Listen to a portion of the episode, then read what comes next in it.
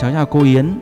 À, cô ơi, tại sao khi mình sinh ra làm người, mình không thể nhớ được kiếp trước mình là ai và đã làm những gì, nhưng khi mình làm vong linh thì có thể nhớ được rõ và đi theo bao oán những người đã làm hại mình hả cô? Cháu mong cô giải đáp giúp cháu với ạ. Cháu xin cảm ơn cô ạ. Hề kính thưa à, các bạn, Hề các bạn đã nghe sư phụ giảng pháp thì qua 15 khóa thì các bạn cũng gọi là khám phá vượt tâm được một chút rồi. Thế thì bây giờ cô sẽ à, trả lời các bạn đúng là trong tâm nhé. Ví dụ như này, con người chúng ta ấy nó qua cái nét mặt đấy ạ. Ví dụ tâm chúng ta buồn một cái thì cái mặt nó cũng buồn. Tâm vui thì cái mặt nó cũng vui. Đấy là cái tâm đấy ạ. Thế thì khi mà chúng ta có cái những cái yếu tố tâm đó thì cái tâm đó sẽ khiến cho chúng ta vào trong luân hồi hoặc thoát khỏi luân hồi. Nếu tâm chúng ta không có thay đổi, thường có gọi như tâm Phật nên là từ bi hỷ xả thường hàng thì các ngài sẽ thoát khỏi luân hồi. Cũng như là cái tâm của các bậc giải thoát đấy là một là mỏng tham sân si, hai là hết tham sân si. Thì những vị mỏng tham sân si thì các vị đã đi vào đến con đường là vào dòng giải thoát. Còn các vị đã hết tham sân si được giải thoát hoàn toàn. Thế thì trong một cuộc đời của con người thì các bạn ấy có hỏi là tại sao mà mình không sinh ra làm người không nhớ được cái kiếp trước của mình. Thế thì bây giờ cô sẽ nói ra cái yếu tố của tâm bạn nhé. Ví dụ như thế này ạ. Bạn đang à, nấu cơm nhưng bạn lại nghe nhạc. Bạn vừa nấu cơm bạn vừa nghe nhạc ấy, thì cô sẽ nói cho bạn bạn sẽ không nhớ được chi tiết các hành động việc làm của bạn. Không nhớ được ví dụ như lúc đi nấu cơm thì bạn đi rửa cái son thì lúc đó là có một cái gì ở dưới đáy son nó cặn vào đấy thì cái lúc đấy tâm bạn chú tâm vào hoàn toàn.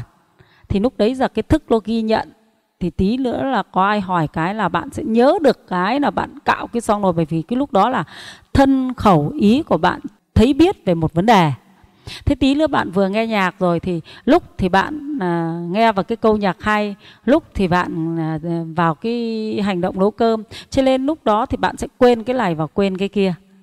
Đấy quên cái này nhớ cái kia nhớ cái kia quên cái này đôi khi quên cả hai. Nó quên cả hai vì từ hành động này sang hành động kia bạn không thể định tâm nổi. Bạn không thể thể thể thể nhớ biết được hết. Thế cho nên tí nữa có hỏi lại bạn cũng sẽ quên lúc là lúc bấy giờ bạn có thể đang làm gì, cái lúc đấy từng hành động bạn không nhớ được, thì đó gọi là không tỉnh thức. Mình không tỉnh thức được, mình thì mình không nhớ được tất cả những cái việc làm lời nói và hành động của mình. Trên, trong tu đạo Phật thì bắt đầu tu dần tỉnh thức. Thế rồi thứ nữa, rồi đến tu đến tỉnh giác, đó là biết thiện, biết ác, bỏ ác, hành thiện đó, tức là trong cái tỉnh thức thì nó gọi là biết những cái hành động của mình dù là ác vẫn biết. Đó là cái thằng đi ăn trộm đấy ạ, nó đi từng bước chân nhón nhén của nó nó rất là tỉnh thức. Thì nó có thể nhớ được tất cả những cái hành động nó đã đi như thế nào, chỗ nào nó đã khom người, chỗ nào nó đã đứng lên. Nó nhớ rất rõ, đấy gọi là tỉnh thức thôi. Thế còn lại thì bước sang một bước nữa gọi là tỉnh giác, biết thiện, biết ác thì cái tỉnh này nó cao hơn cao hơn và người ta bắt đầu loại trong từ tư duy từ việc bác là loại và việc thiện người ta ghi nhớ. Đấy, người ta ghi nhớ từng cái việc thiện một. Hết cho nên có những trong tu tập là buổi sáng và buổi tối nó có những cái thời khóa ngồi thiền hoặc là ở chùa có những buổi kiểm tâm để người ta nhớ lại tất cả những cái tâm đó. Nếu mà nhớ được thì anh phải có tỉnh thức. Và anh kèm theo cái tỉnh giác nữa thế thế vì thế cho nên là người tu thì dần dần cái tỉnh thức và tỉnh giác này nó mới loại dần những cái tâm vô thức đi. Nó mới loại dần đi. Và như thế là người ta sẽ sáng được ra, người ta biết được giống như cái gương ấy, người ta lau dần những cái bụi đi. Thế thì những cái vật gì ở trước nó mình đều nhìn vào đấy nó soi được hết. Thế còn lại thì chúng ta do từ việc lọ lẫn sang việc kia không tỉnh thức mà cũng chẳng tỉnh giác. Cho nên là không thể nhớ được cái việc này vào việc kia được. Thế còn tại sao vong linh oan giấy chủ mà lại có thể nhớ mà theo báo oán? Bởi vì cô, nó giống như là mình làm hại nó thì lúc bấy giờ toàn tâm, toàn ý nó nhớ vào cái việc của mình đã gây với nó. Ví dụ như mình đánh một ai đó thì họ toàn tâm, toàn ý họ nhìn thấy từ ánh mắt của mình họ cảm nhận được cái tâm của mình, họ biết hết được, cho nên cái tâm nó sẽ truyền tâm. Cho nên theo cái tâm cái tâm này, hại cái tâm này thì cái tâm này, sợ cái tâm này thì hai cái tâm đó nó cứ vòng theo một dòng nhân quả và nó không cần phải có cái hình tướng bên ngoài. Cho nó biết được hết và tìm nhau được hết. Giống như đi giữa một đám người, tự nhiên cái tâm mình cảm thấy rất là quý một người. Thì đó là trong cái tiền kiếp, hai cái người này đã có mối tương tác tâm với nhau. Cũng giống như ta và với cha mẹ ta ta có biết được cha, sau khi chết là ta cũng không biết là ta đi đâu, cha mẹ mình là ai. Thế nhưng mà do cái tâm mình có cường thịnh về ái oán với ai thì cái tâm đó nó sẽ tự đi tìm nhau.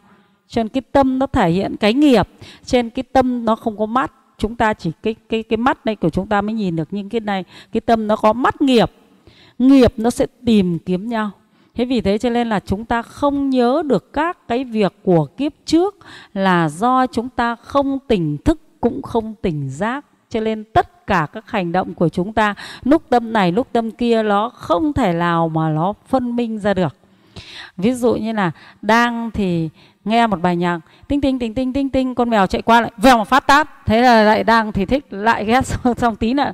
Lại meo meo meo meo, lại đây ôm. Thành ra là không biết lúc nào yêu con mèo, lúc không biết lúc nào thì ghét con mèo. Cho nên nó không có những cái hành động được nó chuyên nhất theo một chiều. Ví dụ như là chuyên nhất theo một chiều là chiều thiện chẳng hạn. Thế ví dụ như lúc này thì rất là yêu meo meo meo meo, yêu meo. Thì meo vừa cắp miếng thịt đi thôi mèo ơi mèo đừng cắp miếng thịt, tức là vẫn yêu mèo thì có thể tha thứ cho mèo khi mèo ờ, cắp miếng thịt tức là ta chuyên nhất một cái tâm thiện như thế thì sau này chúng ta có thể nhớ được. Nhưng mà tâm của chúng ta nó không thế. Do thăm miếng thịt, tiếc miếng thịt trên đánh con mèo tí nữa miếng thịt ta, nó không ăn của ta ta đã yêu con mèo cho nên là nó cứ lẫn lộn, nó không chuyên nhất được. Cho nên ta không nhớ được cái kiếp trước là như thế. Cho nên mình thường tu cho nó, tỉnh thức cho nó nhiều thì ta có thể mà nhớ được. Còn trong đạo phật thì có là ngũ thông và lục thông. Có các vị thầy, các vị tu, các vị chứng một cái lục thông hết luôn. Thì lúc bấy giờ, tức là các vị cứ mỏng mỏng mỏng mỏng lục thông luôn, tức là từ ngũ thông rồi đến lục thông các ừ, ngài đoạn tận và các ngái chứng luôn một lúc. Nhưng mà ngoại đạo thì ví dụ như cũng có những người tu thì chưa có lục thông nhưng mà họ vẫn có ngũ thông vẫn có thể viết được kiếp trước kiếp sau viết chút nhưng mà chưa phải là lục thông. Tức là họ chưa đoạn tận được các cái cái cái cái, cái tham ái cho nên họ chưa chứng được lục thông. Cho nên chúng ta cũng không quan trọng nhiều lắm cho cái việc mà biết kiếp trước biết kiếp sau. Mà quan trọng trong đạo Phật đó là mình tỉnh giác để mình đoạn trừ các dục của mình đến lúc chứng thì chứng luôn lục thông. còn lại, nếu mà theo cái duyên gì đó, nếu mà biết được kiếp trước mà làm lợi ích được cho thế gian thì thì sẽ đi trên con đường để tìm đến, gọi là, thông thứ sáu, đó là lậu tận thông, là sẽ đoạn tận được các dục. Trên các bạn khóa sinh, các bạn chỉ cần đoạn tận được các cứ cứ trừ dần cái tâm ác trừ dần cái tâm tham ác trừ dần cái ác thì dần dần trí các bạn sẽ sáng ra và các bạn sẽ nhớ được nhiều việc trong kiếp này. Dần dần các bạn tỉnh thức rồi các bạn tỉnh giác rồi trong đạo Phật có chết biết đi về đâu. Đấy, biết là mình sinh ra ở đâu thì mình chết mình biết được. Vì mình biết được thì cho nên đến kiếp sau dù mình còn có nghiệp đi chăng nữa thì trong một khoảng thời gian nào đó các bạn cũng sẽ sẽ nhớ được nhé. À, vâng, cảm ơn cô rất là nhiều. Đấy à, qua câu trả lời của cô, các bạn đã giải đáp được những thắc mắc cho mình chưa?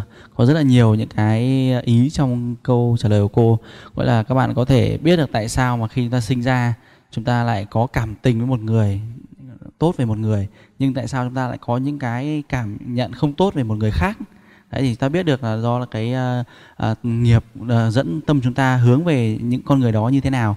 Ngoài ra nữa thì cô cũng giải đáp cho chúng ta là uh, bởi vì chúng ta chưa có tỉnh thức và tỉnh giác cho nên là chúng ta không thể nào tập trung và nhớ được uh, kể cả những cái việc trong hiện tại luôn chứ đừng nói gì những việc trong quá khứ. Do đó là hy vọng rằng các bạn chúng ta sẽ cố gắng tu học Phật thật là tinh tấn để uh, như cô nói uh, có thể một lúc nào đó sẽ có những bạn tu tập chứng được lục thông. Vâng vâng ạ. Con cảm ơn cô rất là nhiều.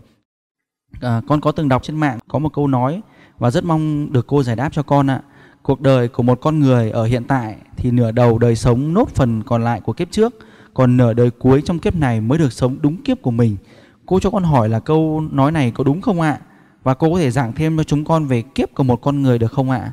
Con xin cảm ơn cô ạ tức là đời sống của một con người tức là cái cuộc đời từ đầu đến cuối tức là nhân quả của nó chi phối từ đời trước đến đời này ra sao? Ý nghĩa của cái câu hỏi của bạn là như thế. Thì à, kính thưa các bạn ở trong Phật pháp thì có hiện báo hậu báo và sinh báo. Thì cũng có những người thì thường thường cô hay giải thích theo hiện báo là ngay trong hiện tại hậu báo là cuối đời và sinh báo là đến kiếp sau. Nhưng chính trong phật pháp thì là hiện báo tức là hiện trong cuộc đời này. Tức là nhiều người ở ngoài họ có quan điểm là ông đi giết người, à, ông đi giết người cái ông phải bị bắt ngay bị tử hại hình ngay. Thế thì tại sao những con nhà ông to ấy, những người người ta làm quan người ta có thể gây ra những cái tội ác nhưng người ta chạy tội vẫn được? Thế nhân quả ở đâu ra? Tức là họ có quan niệm là làm cái gì phải bị gặp cái đấy ngay. Và ai cũng phải giống ai thì mới gọi là công bằng. Thế còn nếu mà tôi mà làm ác, tôi chẳng bị làm sao, tôi nhẫn nhơ mà anh này làm ác mà lại bị bắt ngay thì cái đấy là nhân quả không công bằng.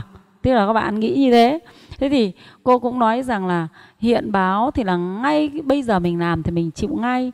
Nếu như mà không thì mình làm bây giờ cuối đời mình chịu rồi đến không thì mình làm bây giờ, đời sau mình chịu. Và mình làm bây giờ thì đời sau vẫn chưa chịu mà nhiều đời sau nữa mới chịu. Chứ không phải ngay đời sau được. Thế thì như thế nào gọi là nhân quả nó công bằng? Bây giờ cô chỉ nói ví dụ, cô nói một ví dụ một cái cây thôi nhé bây giờ có một cái, có một cái cây vải, hai cái cây vải trong một vườn có hai cái cây vải. Thế thì cái cây, có một cây vải thì bạn hái quả xong bạn chăm sóc, bạn chăm sóc ngay thế thì còn một cây kia thì cứ hái quả không chăm sóc. Thì đến mùa sau đi bạn vẫn nhìn thấy hai cây vải và bắt đầu chăm sóc từ đầu mùa. Bắt đầu chăm sóc từ mùa sau mới bắt đầu chăm sóc. Ví dụ một cây vừa hái xong chăm sóc luôn. Nhưng mà rồi đến một cây thì không chăm sóc. Nhưng đến lúc mà hai cây ra bắt đầu ra hoa thì bắt đầu chăm sóc. Bắt đầu gần đến mùa ra hoa thì chăm sóc. Thì cái cây mà nó đã ra hoa, nó đã có đầy đủ cái lực sống thì đến cái lúc đấy bạn không chăm sóc thì hoa nó vẫn có thể có rất nhiều. Thế nhưng mà cái cây không chăm sóc từ năm ngoái đi rồi, thì đến bây giờ bạn có tưới vào nó cũng không ra một chút quả nào. Đấy, thì cô nói thế để cho các bạn liên tưởng ra nhân và quả. Thế thì trong nhiều kiếp trước mà mình làm các việc thiện nhiều, thì đến cả một cuộc đời này nếu mình làm ác thì cũng không bao giờ gặp quả báo được bởi vì cái chỗ trước nó chưa hết. Đây cô chỉ nói ví dụ là năm nay và năm sau thôi, coi như là một đời người. Nếu năm nay tôi mà tích cóp được khoảng 10 tỷ, năm sau tôi đi chơi từ đầu đến cuối năm không thấy dễ làm gì mới chỉ tiêu có hết 2 tỷ thôi. Thế năm sau tôi tiêu cả một năm mới hết 2 tỷ. Thế còn cái anh này chưa tích cóp được một đồng nào nhưng mà năm sau cũng bắt đầu đi chơi thì cứ phải đi đi chơi được hai ngày thì phải làm 6 ngày. Mà vẫn thấy làm mà vẫn không có tiền. Còn anh kia thì thấy cả năm đi chơi vẫn có tiền. Là do cái kiếp trước anh đã tích phúc rồi. Cho nên cái tích phúc này thì mình tích phúc nhiều thì nhiều đời sau mình được hưởng. Nhiều đời sau mình được hưởng chứ không có nhất định là chỉ một đời sau thôi. Không y cứ ở cái chỗ là là lửa đời này là chịu quả báo của kiếp trước, còn lửa đời về sau thì lại chịu quả báo của kiếp này, không phải. Thế còn cái anh mà, cái kiếp trước toàn là làm ác thôi. Thì đến cái kiếp này dù anh có làm thiện mấy đi chăng nữa, nhưng cái quả báo ác của anh anh trả chưa xong thì vẫn không được. Ví dụ như là năm nay tôi vay nợ 10 tỷ rồi. Đến năm sau tôi có đi làm, tôi cũng ra tiền, mỗi tháng được hai chục triệu à noi nhưng mà trong nhà lúc nào cũng thiếu thốn, toàn thấy người đến đòi nợ. Tuy rằng là thấy hiện tại làm rất nhiều tiền, so với người ta chỉ đi làm được ba bốn triệu, người ta không có ai đến đòi, người ta vẫn thấy có ăn rồi vẫn có thấy ngày nghỉ, vẫn có thấy đi ông bà nội bà ngoại chơi.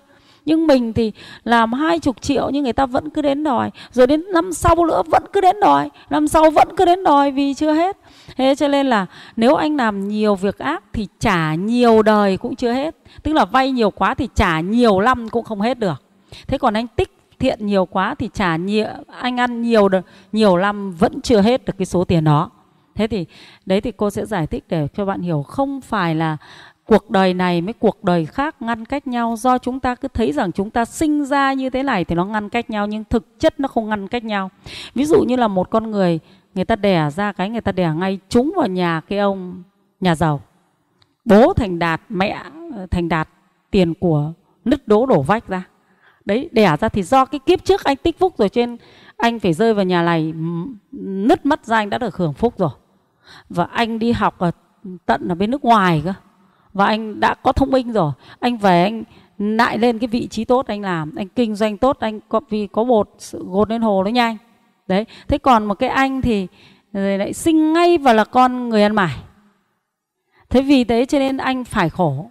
Thế còn nữa lại có cái người người ta là cái kiếp trước người ta đã cái nhiều kiếp người, người ta làm ác rồi nhưng mà sau một cái đoạn đường dài về các kiếp ví dụ nhé kiếp thứ nhất người ta làm ác rồi.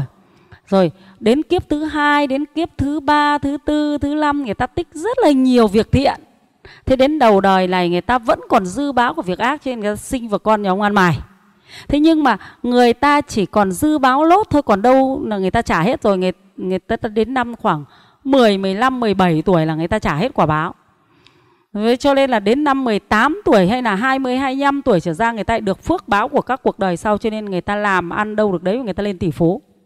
Đấy. Thế là do là đến lúc mình trả hết cái quả báo ác, đến lúc mình hưởng được các cái việc thiện thì mình được phước lành thiện. Thế chính vì như thế cho nên là các bạn phải nhớ là đời trước và đời sau tội báo và phước báo nó tương tục nhau, không ngăn cách. Tức là ta cho tiền vào trong trong tủ rồi ta cất đi dù đến ta đi đến bao nhiêu về chúng ta dở ra vẫn lấy được chứ nó không bị ngăn cách. Thế thì các bạn hiểu được điều này các bạn luôn luôn tích phúc dù mình đang gặp cái gì bất hạnh mấy đi chăng nữa thì mình cũng biết rằng mình đang trả cái quả cũ và mình sẽ tích phúc vì cái quả cũ trả sẽ lo hết thì đến lúc mình sẽ được hưởng cái này sẽ được hưởng cái hạnh phúc này. Còn nếu các bạn thấy mình nghèo quá rồi không tích phúc nữa thì bạn lại có sẽ nghèo khổ hơn bởi vì nghèo khổ nó không phải đến bằng một cửa mà nó đến bằng nhiều cửa. Những sự không may mắn, những sự lỗi lỗi thời gọi là không may mắn đấy. Rồi cái thứ hai là bệnh tật. Thế thứ ba là trong cái tình cảm hay bị tổn thương, nó có rất là nhiều thứ để cho mình phải chịu khổ.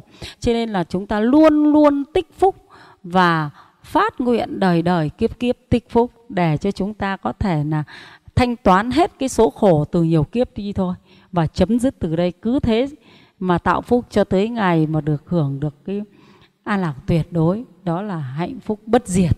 Không bao giờ hết được cái hạnh phúc đó thì các bạn cứ phát nguyện là đời đời kiếp kiếp lương theo bậc có trí tuệ tức là các bậc biết bỏ ác làm lành và được làm lợi ích cho thế gian thì mình sẽ được cái phước lành lớn Dạ vâng, con xin cảm ơn cô rất là nhiều.